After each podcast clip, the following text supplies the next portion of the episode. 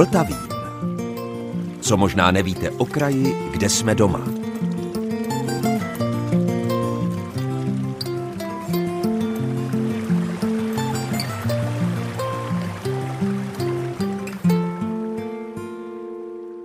Posloucháte Český rozhlas České Budějovice, posloucháte Vltavín a dobrého dne a poslechu vám z Českobudějovického náměstí Přemysla Otakara II. přeje Zdeněk Zajíček. S Danielem Kovářem, ředitelem státního okresního archivu tady v Českých Budějovicích, se za chvíli vydáme proti proudu času na cestu do minulosti. To míváme docela zvykem. Ovšem, tentokrát se vydáme hodně hluboko do minulosti a na jedno přesné konkrétní místo do jednoho přesného konkrétního roku. Do roku 1404 právě sem na toto náměstí. Stojíme s ředitelem státního okresního archivu v Českých Budějovicích Danielem Kovářem na Budějovickém náměstí Přemysla Otakara II. Mávnutím kouzelného proutku nebo nastavením ciferníku na stroji času se přeneseme do roku 1404, protože tehdy touto dobou tady nastala důležitá situace. Co se tady stalo? Tak my si dneska budeme povídat o nejstarších známých vojenských dějinách Českých Budějovic. Může to být začátek nějakého takového delšího třeba seriálku nebo povídání o tom, eh, jak eh, vlastně vojáci a jak vojenství vůbec se zapsalo do historie našeho města. A ten rok 1404 jsme nevybyli náhodou, protože eh, to je rok, kdy máme poprvé doloženou vlastně účast budějovického vojenského oddílu v tažení pod praporem českého krále. A co se tehdy stalo tak důležitého? 1404 to je ještě před husickými válkami. Já měl takový pocit, že touto dobou tady byl relativně klid. No, za vlády Václava IV. v Českém království moc velký klid nebyl.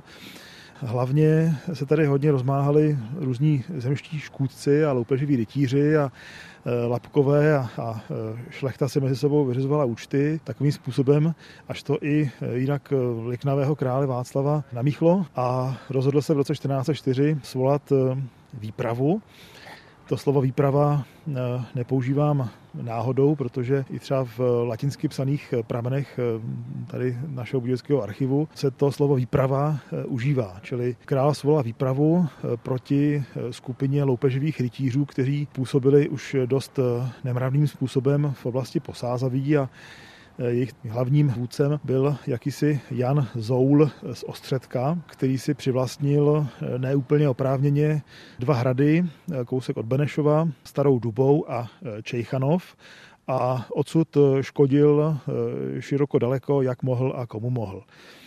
Čili král svolal tuhle výpravu, Eh, Jíž se účastnila hlavně královská města, České Budějovice nevýmaje a buděčtí tedy měli povinnost eh, vypravit do toho tažení oddíl, zaplatit ho, vyzbrojit a ten oddíl čítal několik desítek mužů. Když nad tím tak přemýšlím, co jste říkal, tak eh, první, co mě napadlo, což pak nebylo nějaké královské vojsko, stále držené, stále králem placené? Nepochybně bylo, ale bylo poměrně malé. Ta eh, obrana země, ať už eh, proti vnějšímu nepříteli nebo proti nepříteli z vnitřku, tak ta spočívala hlavně na eh, zemských hotovostech. To bylo v době středověku a ještě raného novověku, dokud neexistovaly stále armády. Ty stále armády jsou záležitostí až 17. století, tedy hlavně toho velkého šoku 30 leté války ale předtím ta obrana opravdu spočívala na zemských hotovostech a ty zemské hotovosti se vlastně odvozovaly podle výše majetku jednotlivých stavů. Čili jinak řečeno, královská města a šlechta, zejména vyšší šlechta, podle toho, kolik přiznala majetku, tak podle toho se vypočítával počet vojáků nebo počet výzbroje, které jsou ty jednotlivé stavy povinny poslat do zemské hotovosti. Říkal jsem, že jsme se zkusili přesunout eh, na Českobudějovické náměstí do roku 1404.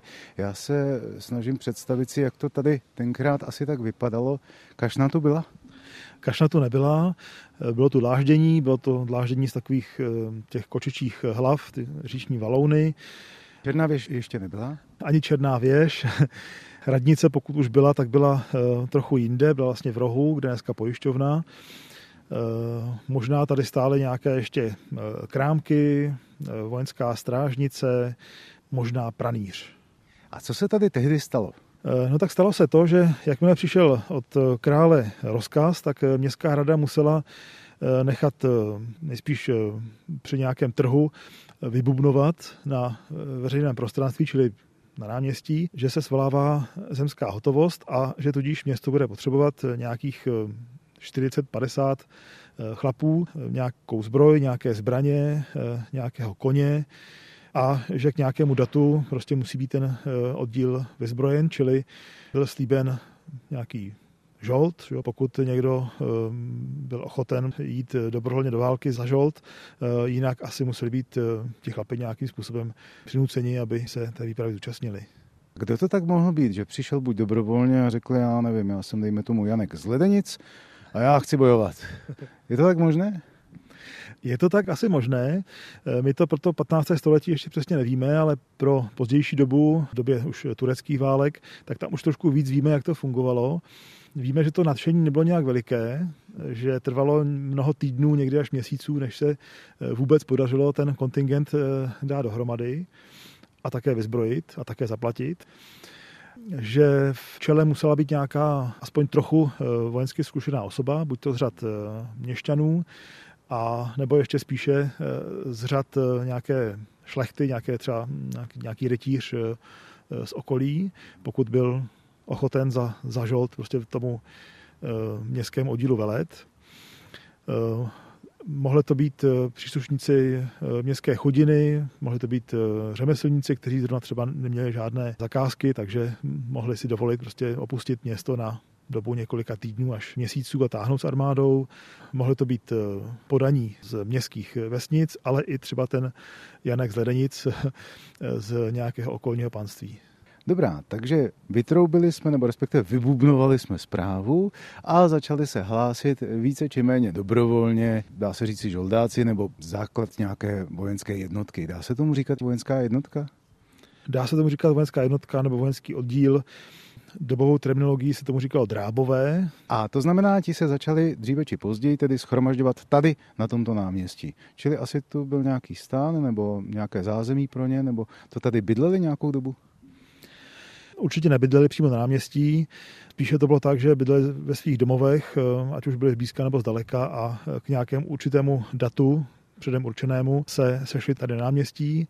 Tady byli představeni tomu hejtmanovi, čili tomu svému eh, veliteli a zřejmě tady dostali nějaké pohoštění, můžeme si představit, že to bylo sud piva nebo několik sudů piva, které tady před cestou prostě společně eh, vypili, aby měli lepší náladu a mohli, mohli vyrazit.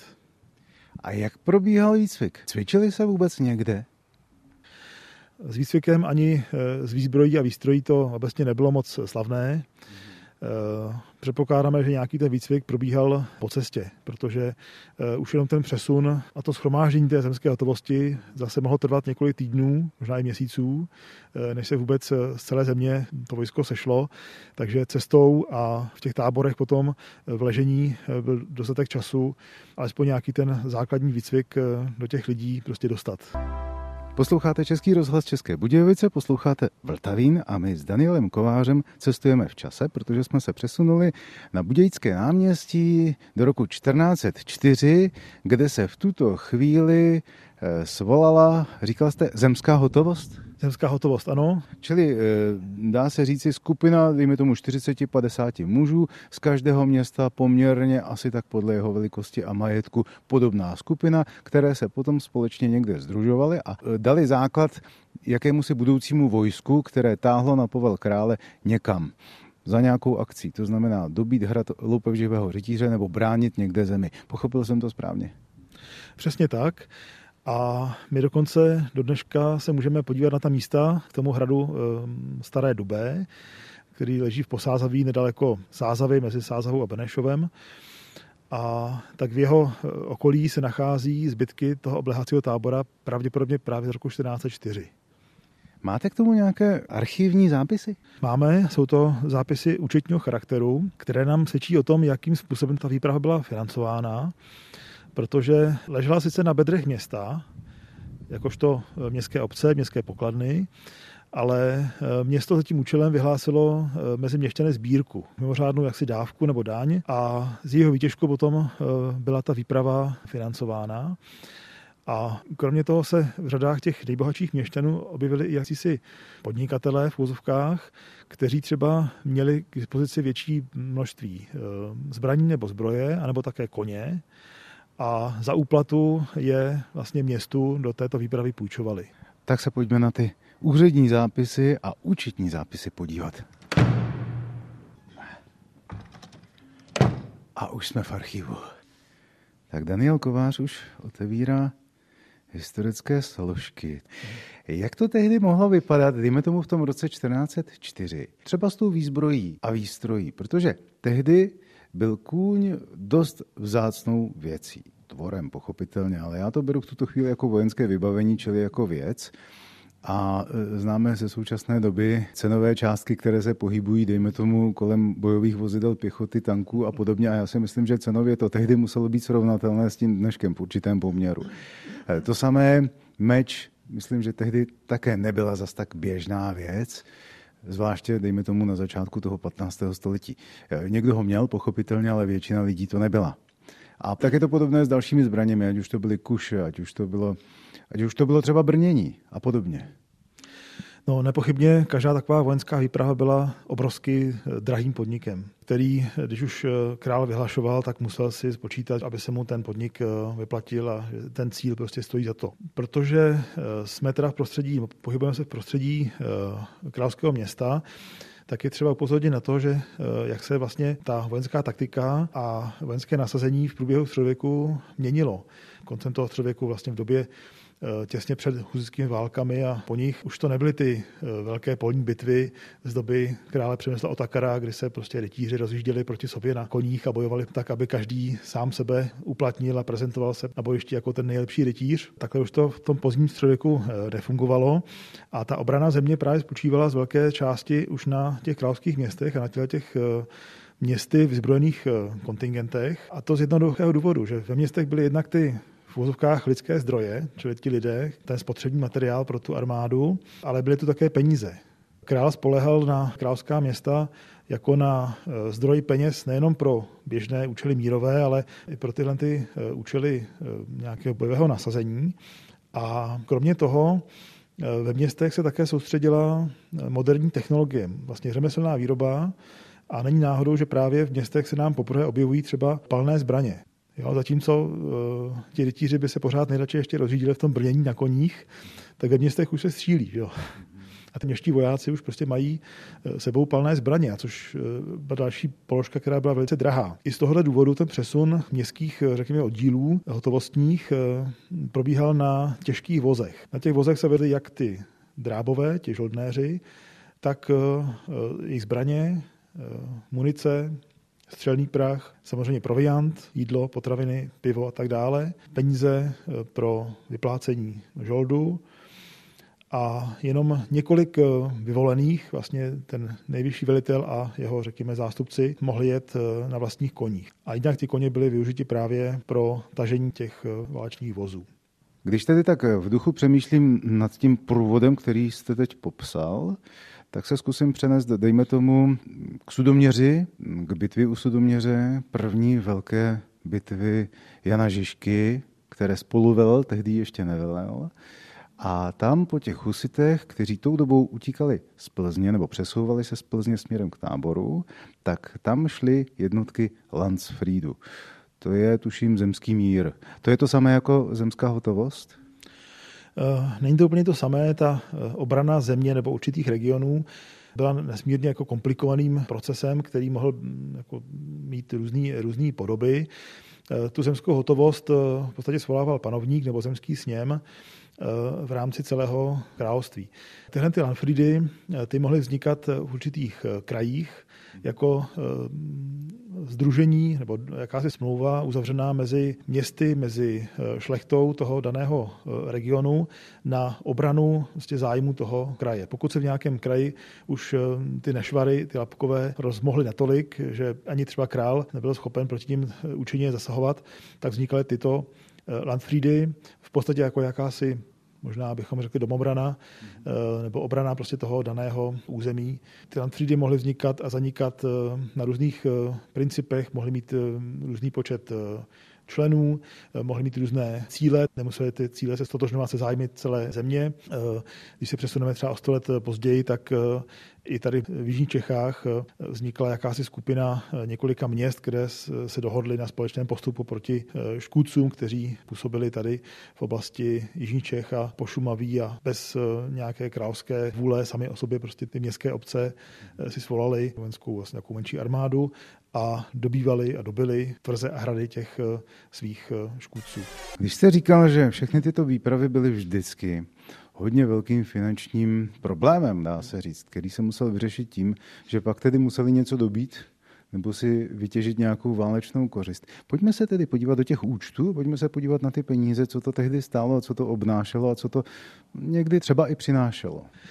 Problém je ten, že ty účty nemáme nikde zachovány jako v naprosté úplnosti, abychom věděli dokonalou bilanci té které e, výpravy.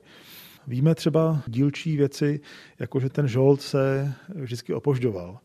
Že ty radní, kteří tu výpravu vlastně vysílali někam, dost daleko většinou, to byly stovky kilometrů třeba, tak e, byli opatrní a tomu veliteli vždycky dali žolt dopředu třeba na dvě neděle, maximálně na měsíc. A pak teprve, podle toho, jak se ta výprava bude vyvíjet, kolik lidí třeba padne, tak pak teprve poslali žolt na další období. A to zásobování těmi penězi také vázlo, co si budeme povídat. Radní prostě radši opatrně čekali, aby nevydali nějaký groš navíc, takže ti velitelé potom museli psát, že už jako opravdu nemají peníze a nemají z čeho platit a kolikrát se museli ti velitelé třeba i v cizině někde zadlužit, aby vůbec mohli vyplácet ty vojáky, aby udrželi nějakou morálku mezi nimi. Já jsem viděl v muzeu v Rožmitále na Šumavě, pozůstatek nebo podstatnou část někdejší vojenské pokladnice, což byla bytelná dřevěná truhla, obytá plechem zevnitř a okovaná zvenku. Takže si tak nějak snažím představit, že v něčem takovém se potom, dejme tomu tady odtud z Českých Budějovic, převážela část žoldu eh, třeba někam k té sázavě, aby se dovyplatil zbytek eh, mužů, kteří tam odtud odešli bojovat za větší mír eh, v království českém. Je to tak? Je to možné a zase, když hovoříme o té staré dubé v Posázaví, o tom hradě, který byl obléhán v roce 1404, tak tam vlastně v jeho předpolí je takový velký opevněný tábor, dosud v lese zachovaný. A je to taková velká, zhruba obdélná plocha, eh, obehnaná příkopem, kde ti vojáci zřejmě uvnitř měli to, eh, ty stany nebo to ležení a ten příkop je chránil proti případnému útoku těch obránců hradu. Ale uvnitř toho eh, ležení bylo ještě menší takové pevnění, které je pokládáno zřejmě za jakési velitelské stanoviště, kde ten velitel měl mimo jiné právě schovanou i tu hotovost před vlastními vojáky. Čili eh, ano, asi to opravdu bylo převáženo a schováváno v nějakých takových eh, okovaných truhlách. A i sám velitel potom se musel bránit před svými lidmi, nebo ty peníze musel nějakým způsobem ochránit.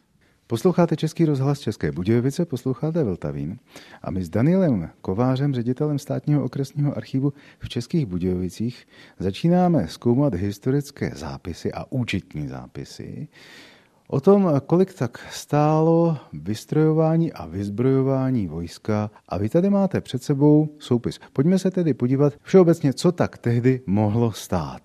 Tak já jsem tady připravil uh, hlavní účetní knihu z roku 1536, a je to sice doba, která na nás působí jako to 16. století nás může působit jako doba relativního klidu a míru, ale ono to tak nebylo, protože krom toho, že se bojovalo s tím vnitřním nepřítelem, čili zasahovalo se proti všelijakým lapkům a nepokojným rytířům, tak eh, hlavně začali zlobit v vozovkách eh, Turci. A Velmi často se konalo tažení proti Turkům, už se teda eh, i město Budějovice několikrát opakovaně zúčastnilo. Čili to byl opět podobný princip i, dejme tomu, více než 100 let poté eh, první zapsané tady zemské hotovosti roku 1404, že se zase vybudnulo na náměstí, zase se schánili lidé, zase se vyzbrojovali, zase eh, částečně investovali, dejme tomu někteří bohatí měšťané a podobně? Zase, přesně, přesně tak. S tím rozdílem, že tady už o tom máme víc podrobností v těch účetních materiálech, v korespondenci a tak dále, protože ti vojenští velitelé toho oddílu třeba podávali zprávy dopisem, jak se situace vyvíjí, kudy vlastně táhnou, jaké mají problémy, protože ty problémy byly neskutečné během těch výprav. Kromě těch finančních byly problémy s morálkou mužstva, s dezercemi a tak dále ale eh, máme doloženy v účetních záznamech třeba tu výzbroj. Tady v roce 1536, kdy se chystala jedna z výprav právě proti Turkům, tak eh, máme výdaje třeba tady mistru eh, Hanzi Malířovi za malování pavés. Jo, pavéza, že, specifický druh eh, štítu, který byl používán právě eh, v městském prostředí. Velká dřevěná deska, na kterou se dalo lecos eh, namalovat. Dneška v muzeích bývají třeba malované pavézy s městskými znaky. Mimochodem, v této souvislosti z počátku 15. století máme vůbec první zmínku o městském znaku Českých Budějovic, že byl namalován právě na pavézy ve chvíli, kdy se chystala nějaká výprava.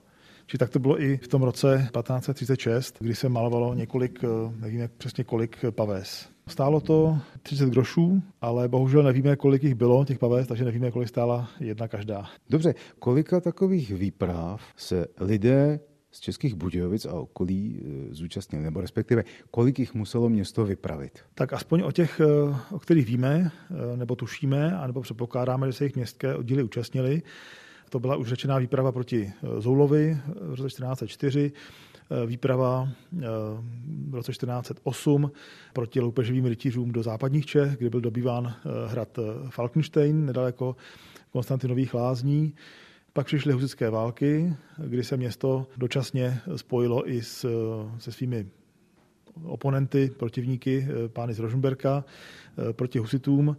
Eh, účastnil se v roce 1420 eh, dobývání eh, hradu Lomnice nad Lužnicí, v roce 1435 opět dobývání hradu Lomnice nad Lužnicí spolu s Oldřichem z Rožmberka. Nejspíš se účastnilo také poslední husické bitvy eh, u Křeče. A na to jsem se právě chtěl zeptat, protože my jsme se vždycky učili ve škole, že poslední bitva byla bitvou u Lipan. Ale já jsem nedávno zjistil, že ta poslední bitva z Husity se odehrála tady na jihu Čech a že to bylo nedaleko tábora a daleko, daleko jindy v jiném čase, než byly ty Lipany. Bylo to téměř o rok později. Eh, a mimochodem teda možná i té bitvy u Lipan se eh, účastnili budějoští žoldnéři, ovšem na, na straně tedy panské jednoty. A takové ty poslední zbytky těch radikálních husitů eh, z jižních Čech, mimo jiné teda i ti husité třeba z Lomnice nebo z Tábora, tak ti byli definitivně rozprášeni poblíž vesnice Křeč, nedaleko Černovic v roce 1435 spojenými silami pod velením Oldřicha eh, z Rožmberka a v té armádě té katolické strany eh, byli patrně i žoldnéři z eh, českých Budějovic. Čili to byla taková větší, no poslední, řekněme, polní bitva, když to byla takové spíš menší, menší střetnutí. Ty válečné události potom pokračovaly. Víme, že ještě v roce 1437 bylo třeba dobývat hrad Sion na Roháčovi z Dubé. Zase je pravděpodobnost, že se tam myhli i ti budějští žoldnéři. Posloucháte Český rozhlas České Budějovice, posloucháte Vltavín a teď už jsme zpátky v nahrávacím studiu Českého rozhlasu v Českých Budějovicích. A čeká nás pravidelná archivní nahrávka. Natočil ji na přelomu tisíciletí Jaroslav Klíma a vezme vás do skalního města na Choustníku. Vstupuji do tajemného skalního města. Buky nad hlavami nepřátelsky šumí a skály se netváří přívětivě. Hned na začátku skalního města je bašta a ta nám nabízí několik cest, cestu květin nebo cestu zapadajícího slunce. No všem ty cesty se mi zdají příliš těžké. Pokusím se na baštu dostat vlastní cestou. Není to tak jednoduché. Skály jsou stupňovitě zvětralé a tady na této straně bašty jsou dokonce takové zvláštní lomené schody. A dá se vystoupit až skoro vzhůru na baštu. Možná, že bych se sem dostal i Budějovickou cestou nebo Karlovo cestou. Nevím. Měl bych se dostat až na věžičku a To všechno musím vyzkoušet. Kameny jsou porostlé mechem, některé stupně jsou pokryté spadem z větví a z listí, z buků i z bříz, ale na baštu se mohu dostat. Vystoupám, je to trochu namáhavé, ale odměnou je nádherný pohled. Tady na baště je možnost chlédnout celý komplex skalního města. Vlastně teď v tuhle chvíli mě dělí mezi baštou a dalším skalním útvarem, který se jmenuje Třináctka, velice hluboká, možná 20-metrová propast. Jenže tohleto tajemné skalní město vlastně unikalo pozornosti. Bylo tady tisíce let, ale nikdo ho neobjevil. Bylo objeveno až v roce 1973. Ovšem objeveno bylo pro horolezce. Tady na Chousníku, na tomto skalním městě, je celkem 60 výstupových cest. Ta, kterou jsem se vydal já, to je taková jednoduchá turistická, to by se mi horolezci snad úplně vysmáli, protože některé cesty mají horolezeckou kvalifikaci dvojku, trojku, ale jsou tu dokonce i takové horolezecké cesty, které mají označení šestka, to je dost obtížná cesta, to je právě ona cesta květin. A jednotlivé skalní útvary tady mají velice krásná prozaická jména. Takže žlutá stěna, vyhlídka, opičí skála, lužnická skála. No a každá z těch skal má poeticky označené cesty. Takže na Lužnické skále je třeba Babí léto, cesta lavinová, cesta znouzecnost, nebo chladné stíny. Na vyhlídku se dá vylézt žebříkem, lemrouchovou stěnou nebo kšiltem. Na opičí skále je zase cesta zvaná vodováha nebo hokinářka. A na žluté stěně je hrana, traverzová varianta diretissima. Dokonce ještě jedna, která je nazvána RVHP, ale také, aby se to nepletlo EHS. Takže tyhle zkratky znají už jenom pamětníci. Jak je to tedy s objevem skalního města? Skalní město, kousek od zříceniny hradu Chousníka, bylo tedy pro horolezce objeveno v roce 1973. Je to takové malebné skalní město složené z věží, které vzniklo s větráváním a rozpadem hrubozrné ortoruly chousnického typu, v které je nápadný černý turmalín. Pruh skal je obklopený suťovými poli a táhne se severovýchodním směrem od zříceniny hradu Choustníku. A úplně na vrcholku je přírodní rezervace veliká 9 hektarů. Je zarostlá typickým suťovým porostem, je tu buk, javor, klen, lípa, jedle, smrk a bohatá malakofauna. Prostě je to takový unikátní kus přírody, kde se zastavil čas. Pokud velice citlivě projdeme ulicemi, nemyslím teď horolezeckými cestami, ale skutečnými ulicemi nebo jemnými výstupy vhodnými pro nevyškolené turisty, poskytne nám skalní město velice nádherné zážitky. Zatím se zdá, že skalní město není příliš navštěvované. Můžeme si tuto informaci vyložit různými způsoby. Buď všichni, kteří sem chodí, jsou tak slušní a tak ohleduplní, že se tu zatím nenajde příliš odpadků, a nebo se o skalním městě neví. Pokud tedy prozradím, že skalní město je kousek od zříceniny hradu Chousníka, která stojí za návštěvu, dodávám, že za návštěvu stojí i skalní město.